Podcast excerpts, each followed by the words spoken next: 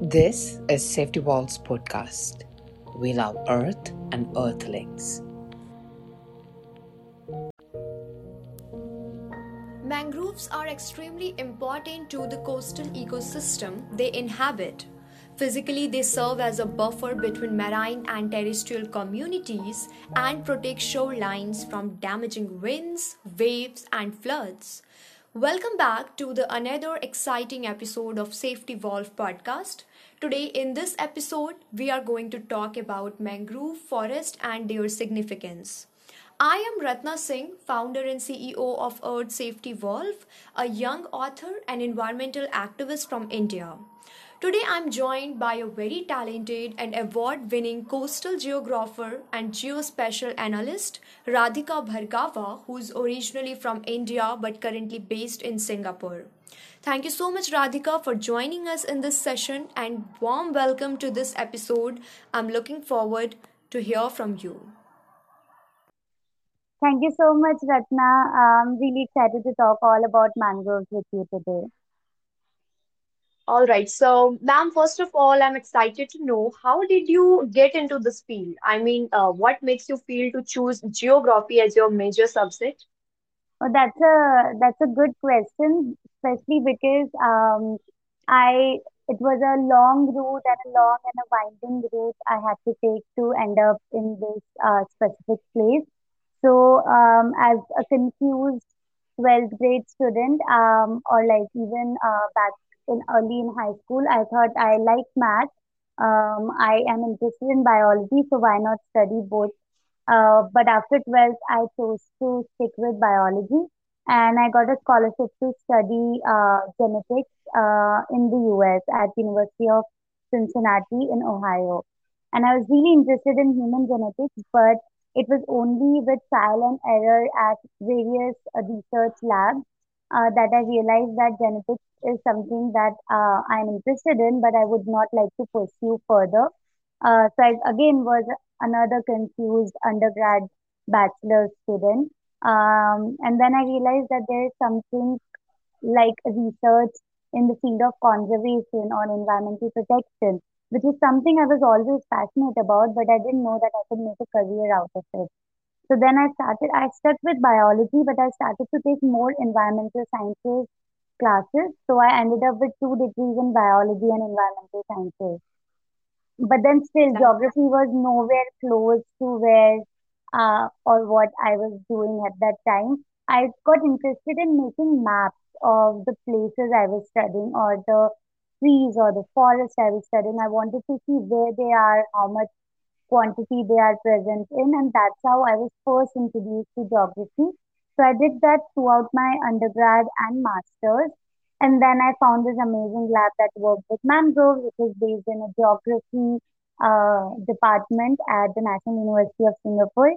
And since then, I've been obsessed with geography. So it was not a direct route, but a long, winding route. But I'm glad I ended up here. Yeah, I understand it. It's so nice to hear from you that uh, you choose this uh, field and you are doing a lot of things for people and for the society because uh, sometimes people find difficulties. Uh, I believe that geography or maybe geology or geophysics, these are some of the subjects that usually people find difficult to study. But still, you are studying and contributing to this world. This is extremely, extremely wonderful. So um, I heard about you that you worked with some um, on some project with NASA as well. So what project you worked with them and how did you get into it? Oh, uh, yeah, that's something I uh, to I had like just um, without giving a thought, haven't talked about much. Uh, but uh, I in my master's, I was at University of San Francisco doing environmental management degree. Uh, so I was part of the geospatial analysis lab. So basically, what that means is we were using satellite data to study the changes that are taking place on Earth. Uh, and as you can guess, uh, there's a lot of NASA data sets that's available and that's doing that. Uh, so I my lab was part of this project, which was creating a tool for the Mekong countries. So your Thailand, Malaysia, Vietnam, uh, Laos, and Cambodia, for them and the stakeholders in these countries to use a really complicated satellite data set, but in a very simplified way, so that this kind of data set can actually be utilized by conservationists or NGOs or forest departments with a lot of ease. So they don't have to work, like deal with the data set. They only have to deal with the product of that data set. So I was part of the team who was creating this tool um, and specifically working with the mangrove data set. So this was a collaborative project between my university, Google, uh, USAID, and NASA. So that's what that is what the project was about. That's so brilliant. That's so brilliant. And uh, apart from NASA, you're also working with National Geographic as a National Geographic Young Explorer. So, what's the progress and status of your project that you're working on? Yeah, so just a minor correction. Uh, I'm a National Geographic 2021 explorer, not young anymore. Um, just yeah, so they they have young explorers are under 25 and everyone above that are just a National Geographic explorer. So just wanted to uh mention that correction. So I am uh so this is a project that I am doing for my PhD and then I got selected as a National Geographic explorer uh to continue this project further with National Geographic. So this project is about studying the impacts of coastal erosion on the mangroves of the Sundarbans and also of the people who live in the Sundarbans. So, coastal erosion uh, is taking place due to global and local stressors uh, such as maritime transportation, sea level rise, uh, global warming, um, and then local construction and deforestation of mangroves. So this is causing a loss of land. Due to the loss of land, mangroves are getting lost and the people are also losing the land that they live on. So I am trying to understand how much of loss is taking place, where is it taking place, how is it changing the mangroves of the Sundarbans, and how is it changing the lives of the people who live in the Sundarbans. So that's the project. I have done all the data collection, data analysis, and write-up of this project.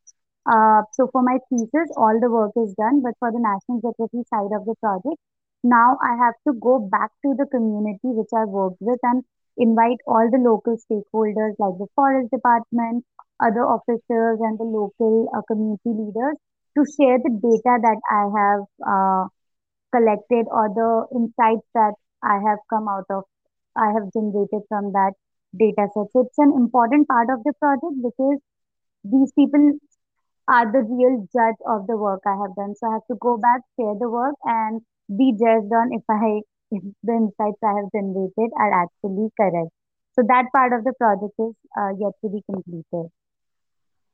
That's amazing. And right now, I'm uh, very excited to know about your project a bit in depth and about the mangrove also. So, uh, we heard a lot about the mangrove extinction and the dying of this habitat. Uh, well, before going into depth on this topic, just have an open question that, that I want to raise here. Like, what's happening with mangrove and why it is under the threat? So um, mangroves are under threat because of commodity extraction such as aquaculture. So when mangroves are cut down or deforested to con- to make aquaculture ponds, uh, that's or any other to extract any other commodity. That's one of the main reasons uh, we are harming mangroves uh, uh, by. And then other reason is coastal erosion, which is something I talked about a few minutes ago. Other reasons are also extreme weather events like cyclones, um, and just basic construct, like cutting down the forest to construct or uh, urbanize areas. So these are some ways in which we are harming mangroves. Uh, but I would also like, like while talking about our uh, direct impact on mangroves, I would also like to highlight a positive story with um, mangroves. So, although mangroves have been threatened throughout the world and they are still getting degraded and deforested, but with the awareness that scientists and conservationists have generated and with the efforts from the local government, the rate of degradation and the rate of deforestation of this ecosystem has reduced. So, for example, if it used to be degraded by X amount uh, in past. Right now, it's getting degraded by half of that amount or less than that. So, just to give an give a com- hypothetical comparison of the success of conservation when it comes to mangroves. But yes, the threat still exists and a lot more needs to be done. Yeah, I understand. And here again, I have an open question like, why do mangrove trees grow around the, just around the coast only? And what property makes them good carbon absorber? Both are good questions. So, mangroves only grow around coastal areas because they are resilient or uh, to salt water. So, rather than, uh, so I used to think that mangroves can only grow around a coastal area, but then I realized that mangroves are those trees that can grow away from the coast. They just need both salt and fresh water. Uh, but no other, I would rather say that no other tree can grow in coastal areas. Mangroves have developed those properties that let them survive both in terrestrial and coastal areas. So in coastal areas, it's very salty. Mangroves have figured that out. It can get uh, very turbulent because of incoming tides. Mangroves have developed uh, ways to overcome that. So I would say that mangroves are those like very strong and resilient trees that can take it all uh, as compared to other trees. And you asked wha- what makes mangroves good carbon uh, sinks. So I would say mangroves are the best carbon uh, sinks uh, when it comes to terrestrial or coastal uh, ecosystem. What makes them so good as compared to other ecosystems is uh, the ability to break down carbon and storage. So there's storage in the soil, which is stagnant in the coastal areas, like they grow in swampy areas, right? In swampy areas, there's a lot of collection of soil, and all the mangrove trees, when they shed their leaves, that dead leaf matter also goes and settles in that soil. So they are great. They have a good storage capacity, and because of that storage capacity and a great ability to break down uh, the carbon or absorb carbon from the atmosphere makes them amazing uh, carbon uh, sinks. So mangroves are contributing a lot to the environment, and in the growing period, we know how carbon is harmful for us. So, uh, do you think that this species can be hybridized and we can make it grow in any other region in the future, of course? Any possibility or maybe any research going on?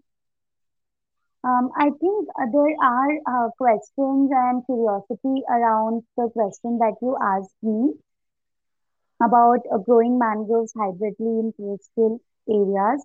I know it is possible to some extent, uh, like on a tree level, but I don't know how feasible it is to grow them, to grow the whole ecosystem given the current knowledge.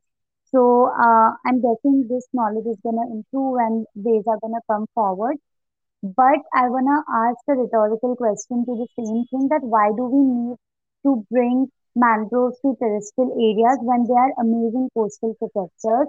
We need them in coastal areas uh, so that they protect the coastline from the oncoming effects of cyclones or flooding, which are going to increase in the future.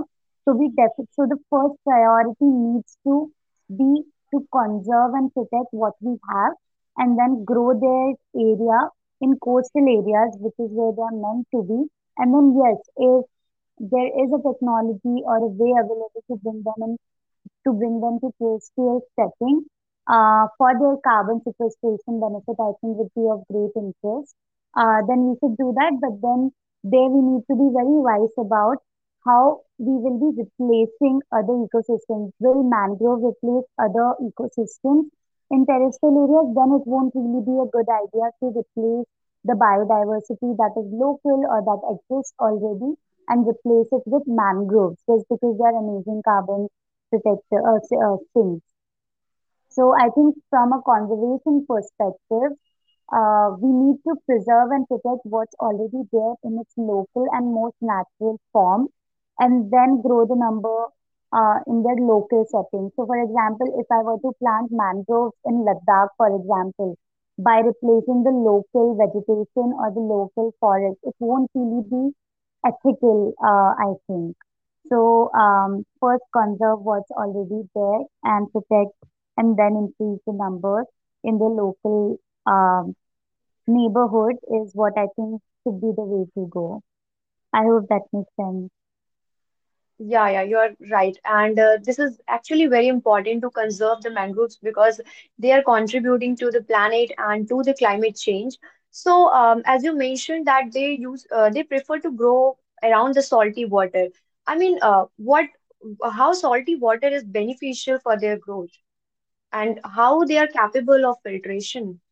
Right. So um, I I think mangroves can tolerate salt water because of some of the physiological uh, properties that they have developed, such as um, excreting excess salt through their leaves or creating waxy leaves so that they do not lose a lot of uh, fresh water within them, and how they can filter water from their roots is is basically roots is how they use how they do the water filtration uh, mechanism. So if a polluted water, if water in a mangrove area is polluted through some local source, just like any other tree, they take in water through their roots, but they then they uh, convert the pollutants within the trees and then excrete out uh, or like take away the pollutants away from the main source of the river and just leave the river water cleaner. So it's just it's through the roots that they filter out the water. Exactly. So, um, I just want to know, like, what are the most common human activities that is responsible for their destruction? So some of the uh, the most common, uh, the most uh, significant one is uh, deforestation of mon mangroves due to uh, commodities. So for aquaculture, to create aquaculture ponds, to create paddy farms, to create um, urbanized areas. These are the reasons why mangroves are deforested and the reasons for uh, like great concern of mangroves. Uh, I would like to know if you want to talk about any specific species that live in the habitat and get in trouble due to climate change. Oh, so uh, let me just talk. There are many species that are dependent on mangroves and that can only survive in mangrove areas. So if we lose mangroves, there are many species that will be affected. But let me talk about two specific groups. Uh, one of them is the Great Bengal uh, tiger, the Royal Bengal tiger, which a, uh, a subspecies of the Royal Bengal tiger only lives in the Sundarban mangrove forest in India and Bangladesh. So basically, Sundarbans is the only place where the subspecies of the Royal Bengal tiger can live. So if we lose mangroves, we are going to lose um, about a hundreds of tigers that live in that ecosystem.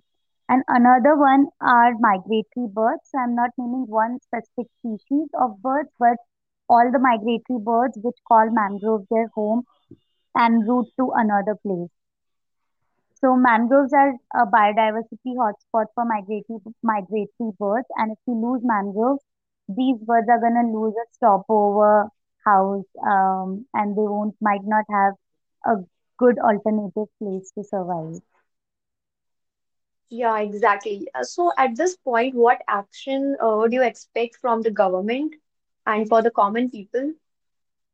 So I'll start with one thing for, from both common people and government. The first thing needs to be awareness and acceptance. Awareness about what mangroves are, what do they do to the local community, what do they do to the global community, why are they important? These things I wish I could go and tell every single person in the world, and if not in the world, but at least every single person who live near the mangroves. I know in Bombay, mangroves are considered, in some areas, mangroves are considered as swamps or dumping grounds. The uh, forget protecting them, it is considered as these are right really uh, bad areas uh, for the city, and then they are getting destructed to increase the visual appeal of the city. So I think the first thing is awareness about the importance of these ecosystems or just mere existence of these ecosystems, and then acceptance that we need to protect them for a sustainable uh, cities, for sustainable development of our coastlines and countries. So this is the first thing, and then uh, specifically from the local government, uh, very serious action for the conservation and protection of the mangroves that already exist first, and second, investment in restoring and protecting and conserving mangroves which are getting degraded or deforested. The two or three very actionable items from the locals and the government. Exactly. And I also agree with you that awareness is very important. And uh, we learned a lot about mangroves and their functions here. We know that uh, we know enough that this is a very crucial habitat and one of the bunch of biodiversity. So, uh, Radhika, at the end of this uh, podcast episode, would you like to add anything to this conversation? I think um, one thing I can add uh, is how uh, different methods or different ways of looking at ecosystems uh, help to study mangroves or other ecosystems that not a lot of people know about. So, talking to people who live in that ecosystem or using biophysical measurements to study that ecosystem, and then also using satellite to understand the status of the whole area. Uh, I think it's quite uh, important to do a collaborative study of ecosystems from both physical and social perspective. This is more on the side of what I'm doing, but personally, uh, for ev- uh, I would like to add just one small request for everyone who's going to hear this podcast. To I hope you learned a lot about mangroves through our conversation, but I hope you take this conversation and information back to your friends, back to your social circle, back to your classes, and actually let more and more people know about how cool mangroves are. And always remember how awesome mangroves are. Exactly. And I believe that mangroves are magical forests where we dis uh, discover the nature's secret. And of course, they are, uh, they straddle the connection between land and sea and nature and humans. So I also expect from every human being listening to this episode will think about it later and contribute to saving this beautiful habitat. Thank you so much, Radhika, for joining us and letting us know all those secrets and information Huge thanks to all of our listeners. Stay tuned for the next episode. Thank you. Thank you, Ratna. Thank you so much for having me.